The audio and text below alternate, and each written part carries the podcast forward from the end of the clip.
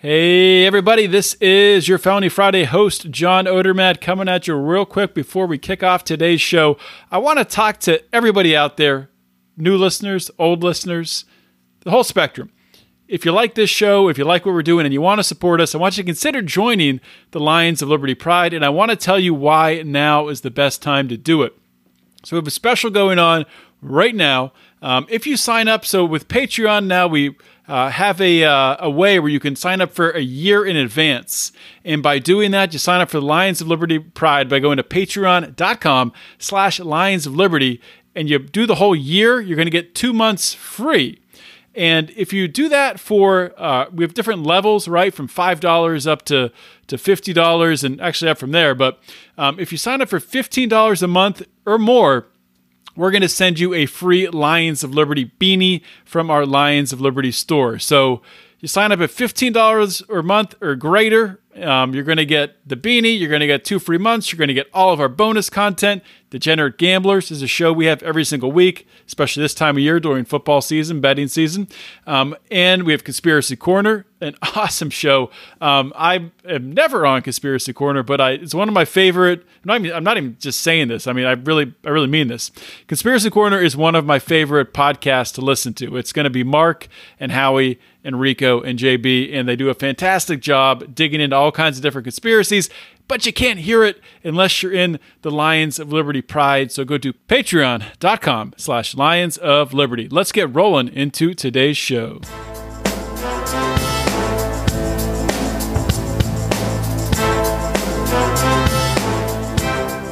Welcome to Felony Friday, a presentation of the Lions of Liberty podcast. Here is your host, John Odermatt. Felons, friends, and freedom lovers, welcome back yet again to another edition of Felony Friday, uh, your favorite weekly show, I hope, here on the Lions of Liberty podcast. But you know what? If it's not your favorite, that's okay. I'm not going to take offense to it. You know, nobody's perfect. You know, maybe you like one of our other two shows. Maybe you like our Monday show hosted by Mark Clair. It's our flagship program where Mark's going to interview leaders in the libertarian movement, uh, entrepreneurs and movers and shakers and all types of people.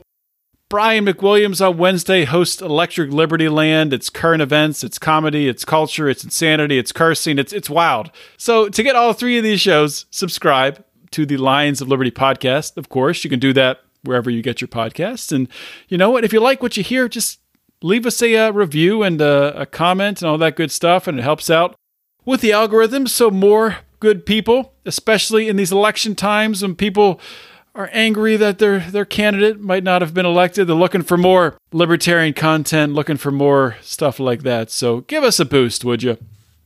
Today's show. Let's turn the page to today's show because this is super, super important and a great show to share uh, with all kinds of people, people of all stripes.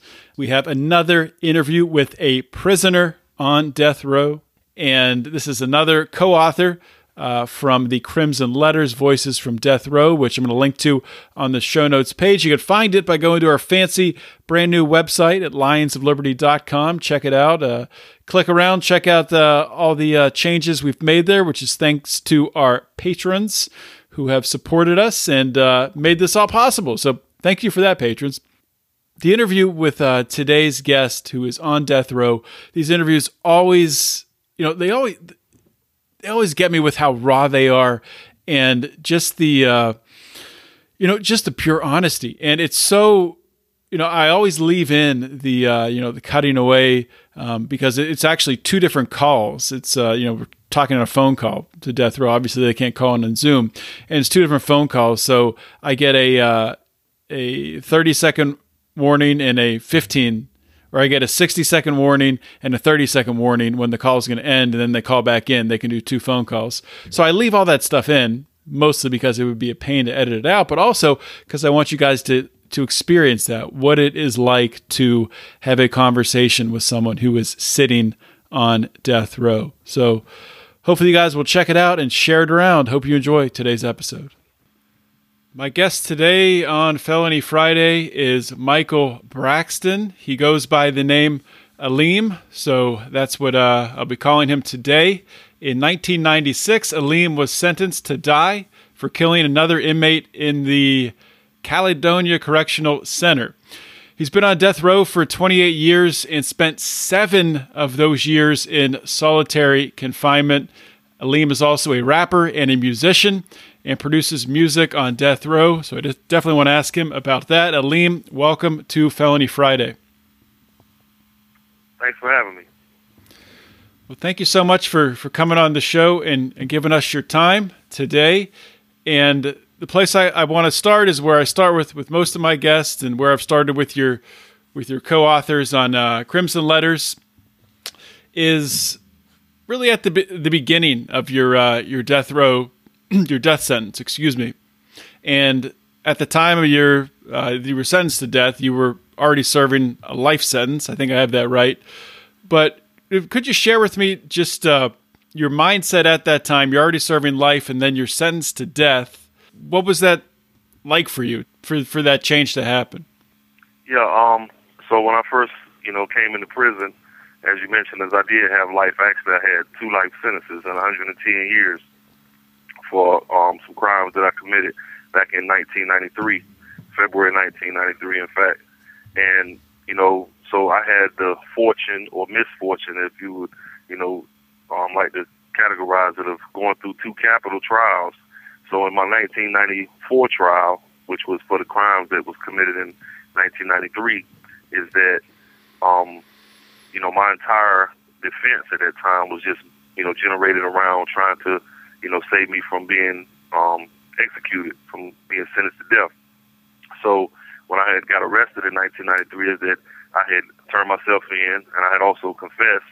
So there was really little um, effort that was put forth in the guilt innocent phase of the trial is that all of my trial strategy was revolving around mitigation and preparation for the sentencing phase of the trial because my, my guilt wasn't really up for dispute and it wasn't being contested. So I had, I guess, you know, the experience of going through a capital trial and having, you know, access to a tremendous amount of resources, even though it was state appointed, appointed attorneys. I had a you know tremendous amount of help from the Center for Death Penalty Litigation in doing mitigation for me, and you know they did an amazing job talking to me, my family, talking to school friends and uh, teachers, and you know people from the community, and you know retrieving you know pictures and photographs and you know art that I had created as a child and etc. So you know I actually you know was able to get life as a result of the amazing uh, defense that they put forth in presenting mm-hmm. mitigation. So in 1996, you know, I killed the inmate when I was at Caledonia Correctional, as you mentioned, and you know, I I had a I guess a reasonable expectation that being that I had experienced a capital trial before, is that I thought I knew what to expect when going through a capital trial again. However, it was a totally different scenario, being that my um you know my my guilt as as far as first degree murder was uh was being you know put under trial, and I didn't confess or you know nor did I acknowledge you know uh, being culpable or responsible for first degree murder. Is that more of the resources was supposed to be you know focusing on the guilt innocent phase, so there was absolutely no preparation for mitigation, and you know I guess in my naivete is that I you know I felt like that based on previous experience that I was gonna you know have the same type of uh, trial and mitigation in the second trial. And, you know, because my first trial, it was very, you know, uh, considered atrocious. Um, it was an execution style uh, homicide. And, you know, it was very high profile in the prison uh, murder that I committed. It was, it was, you know, wasn't even publicized. So I guess I had a relative expectation that just going through the trial that I wouldn't receive the death penalty. So when I did get the death penalty, you know, I was extremely like shocked and surprised, and you know, not to you know negate or minimize the value of life in prison, but it's just based on the representation that I had had in my previous trial, is that I was assumed that I, that this was the standard for what a capital trial was like, and so my representation was absolutely nowhere near compared to that. So when I did get the death penalty and I came to Central Prison, is that I was like in a complete state of shock and despair. And being that I'm from Raleigh, is that you know Central Prison is in Raleigh, North Carolina, is that being here, being on death row, being able to look out of my cell window at the time on solitary confinement and seeing Western Boulevard, which I had gone past maybe a thousand times or more in my life prior to imprisonment, and never imagining that I would be on the other side of this wall and actually being on death row is just, you know, it was something that just completely left me in a state of despair. Wow. Uh, so you just mentioned uh, your time in solitary confinement. Uh, if I have this correct, you spent seven years in solitary confinement. Was that seven years straight? Yeah. I, I, well, actually, I've done about 10 years in solitary confinement, but I did seven and a half straight from uh, August of 1996 to February of 2004. So, what was the reason you were in solitary? For killing the inmate at Caledonia Correctional is yeah. um is in, in in addition to being sentenced to death is that you know on the um prison level is that I was disciplined for being committing a fraction inside the prison and put in maximum control status, which was solitary confinement. So tell us about that time, the uh, seven years in solitary confinement. You know, someone like myself or you know most people who haven't been in that situation, let alone for seven years, how do you cope with it? How do you maintain your sanity? What types of things do you do to to to pass the time when you're in that situation? Yeah, uh, you know, that's a good question, and you know, just to be, you know, blunt and forthright, is I, I don't feel like I maintained my sanity. Is that I definitely feel like, you know, I literally lost my mind in that seven and a half year period. Is that I went through a, you know, great, you know, uh, downfall. Is that I had a, a relative time of, you know, um, growth where I just did some reading and, you know, some self examination and, you know, peering into myself and trying to understand me a little bit better but throughout the prolonged period of time, is that it definitely had, you know, its effect on my mental state as I became extremely paranoid, extremely distrustful of people, uh, extremely uncomfortable around other people. And, you know, it, it, you know, drove me to a point where, you know, I felt extremely dangerous to myself as well as to other people. Um, you know, being confined in a, in solitude and, you know, anytime any human interaction is had, you know, I was in full restraints. I had handcuffs on. I had a chain around my waist. I had leg irons or shackles on my ankles. And, you know, I had absolutely no physical human contact. Um, and, you know, in addition to just the environment of being around, you know, other people that was in solitary who definitely, you know, had mental illnesses and, you know, the, you know, throwing urine and feces and, you know, kicking on the doors and banging on the doors, which was like a continual everyday state of affairs, as well as the, you know, excessive aggressiveness of the officers on solitary, is that it just had me in a definite state of, you know, excited agitation, paranoia, distrust, and it, you know, it called it, it contributed to uh, the deterioration of my mind as well as my morale. Is that I definitely questioned what was the purpose of continuing to live being on death row, being in prison, being in solitary, and seeing no end in the immediate future to any of those circumstances, um, it definitely broke my spirit. Tell us about we, you get out of solitary confinement after seven and a half years. What was that adjustment like being put back into general population? Yeah, uh, when I got off of solitary initially, you know, as I was unhealthy. Um, my, as I mentioned, that I was extremely paranoid. Um, I was, you know, excitably uh, aggressive, and my thoughts were violent and very dangerous. Is that I, you know, I felt pretty much like a dog that had been chained to a tree for, you know, for a long period of time with the anticipation or the feeling that you're here because you're dangerous, you're going to bite somebody, or the expectation is that somebody else is going to harm you. So when I actually did get off solitary confinement is that I had all of those internal feelings of the expectations of harm or the expectation that I was supposed to harm someone else. And it was a it was a very, you know, um, awkward and, and uncomfortable and uneasy um, uh, adjustment. So, you know, I did experience, you know, a, a you know, a lot of anxiety of being in public places with people, you know, and, and you know, where we congregate.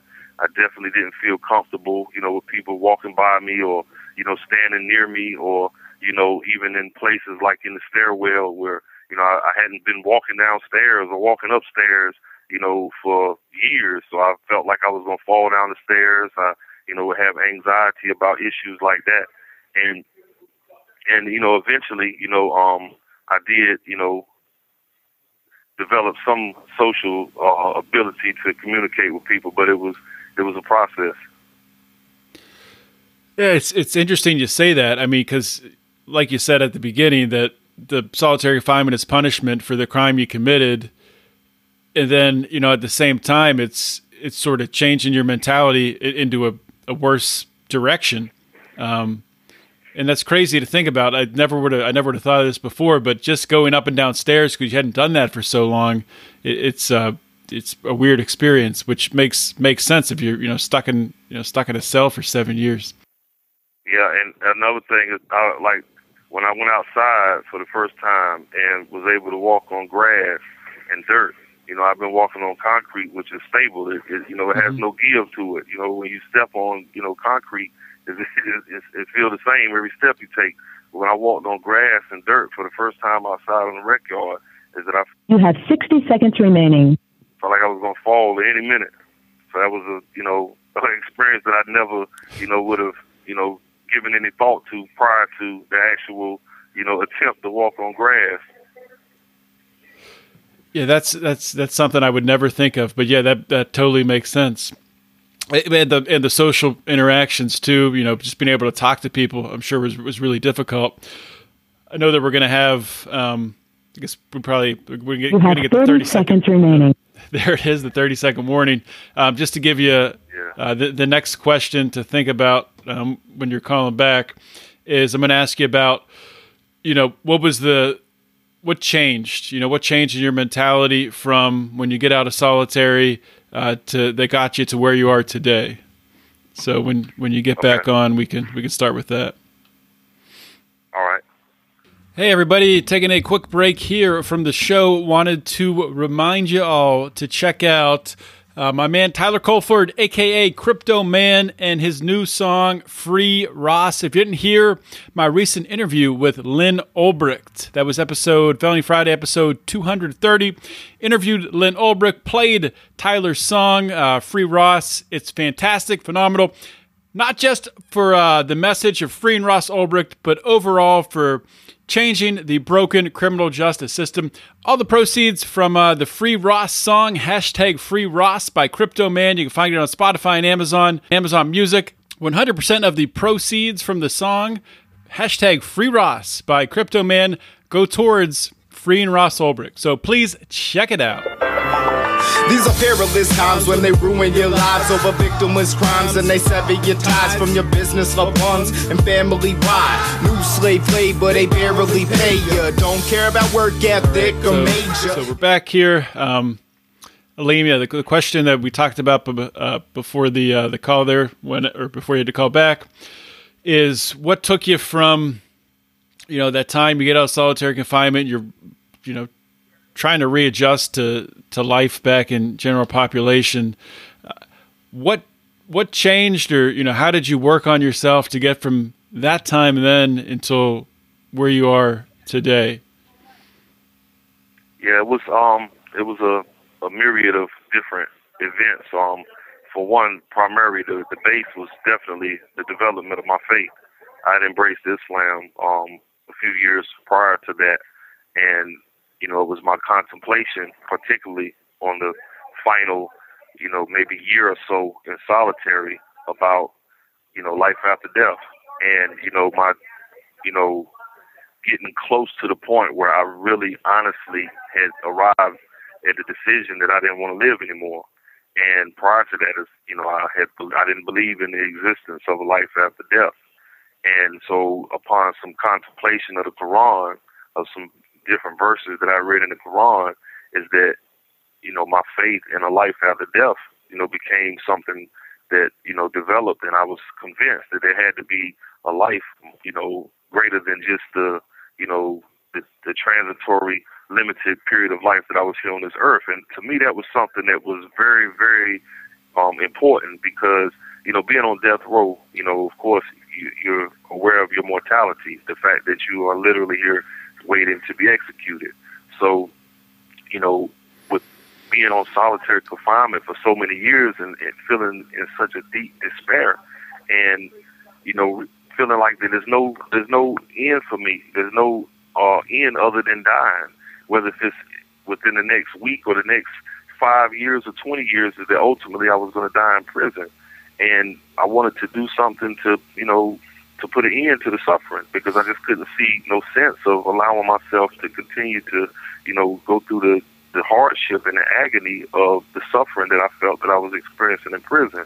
So with these experiences and these thoughts and that finding what I felt like was finality at that moment, that decision that, you know, I'm going to end it all, is that it really, you know, caused me to critically examine my beliefs and ideas that I had about God and I had about life after death.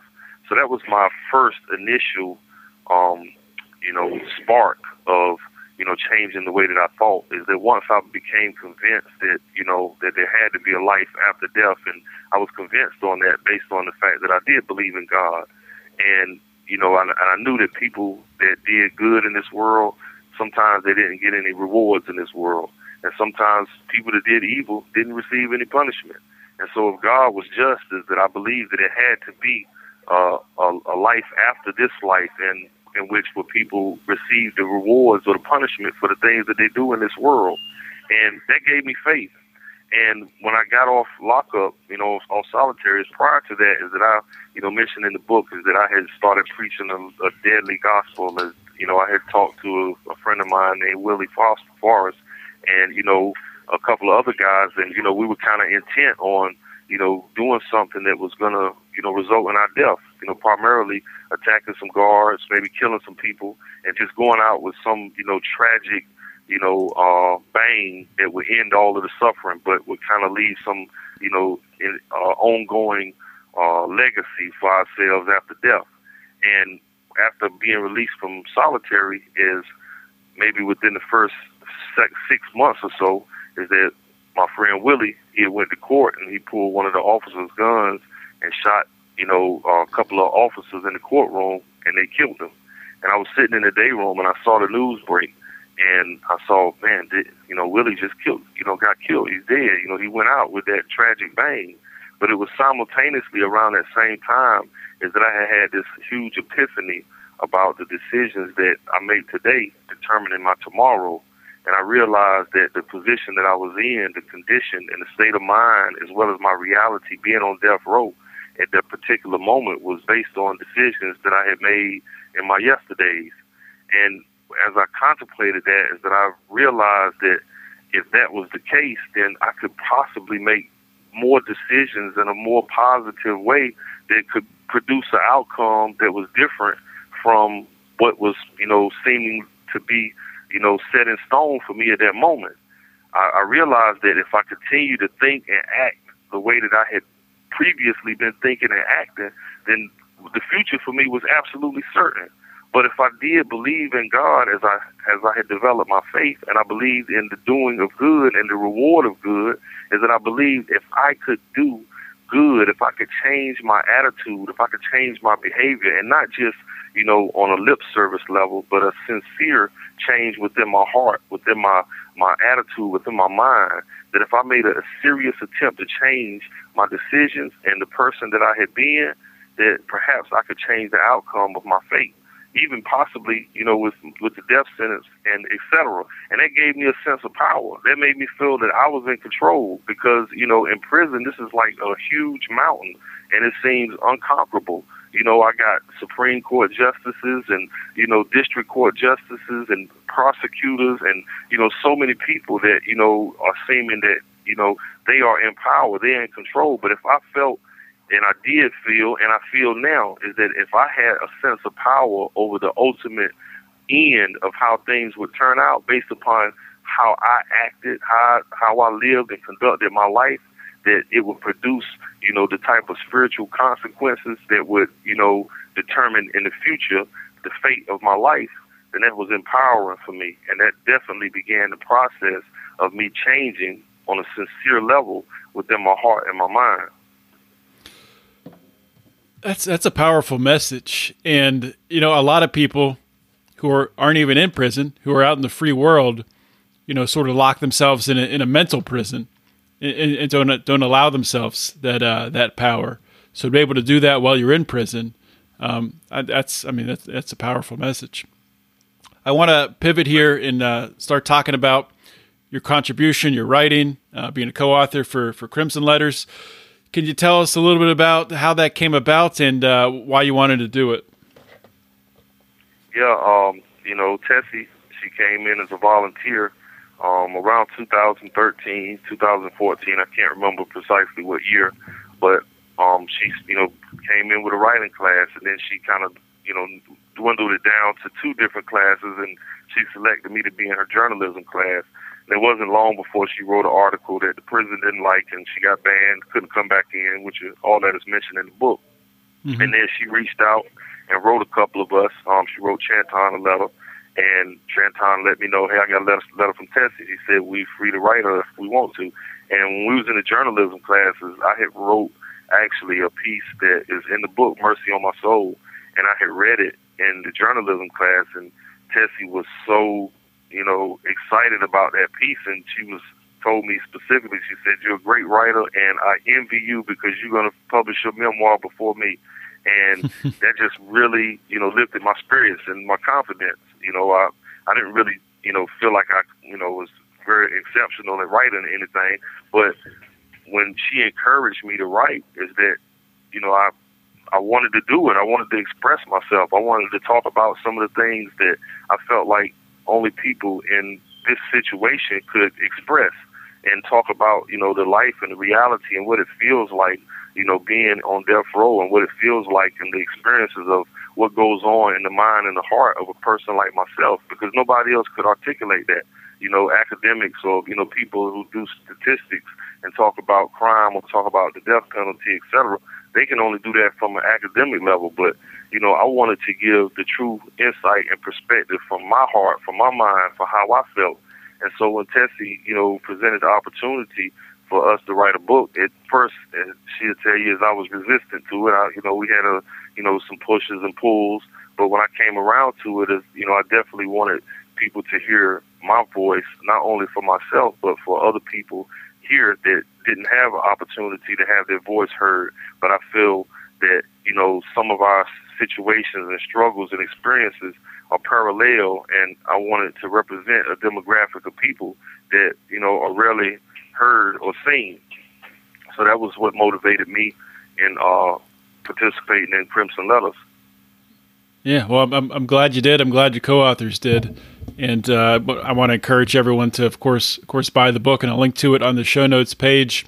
I'm not sure how much time we have left, but I definitely want to ask you about your uh, your rapping career and producing music on death row. A lot of us uh, on the outside probably can't imagine how that works. Can you just uh, you know talk a little bit about that and, and share how you're able to produce music on death row? Yeah, sure. That's that's been my passion. You know, that's one of the things that is been a consistent in my life before I came to prison. I started rapping when I was about 13, and you know, it's one of the things that I can still do on this side of the wall.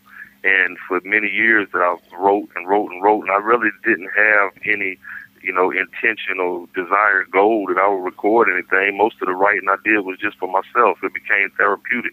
Before I was writing in Crimson Letters, is that you know my you know, first and primary form of expression has been through my writing as far as rhymes. And that was the conduit for me to be creative and express things about myself and to figure things out that, you know, I didn't have an opportunity or any other way of getting those things outside of myself and examining them. So, you know, it wasn't until we had access to the telephone in 2016 that the notion of you know, even trying to record any of my music was even possible.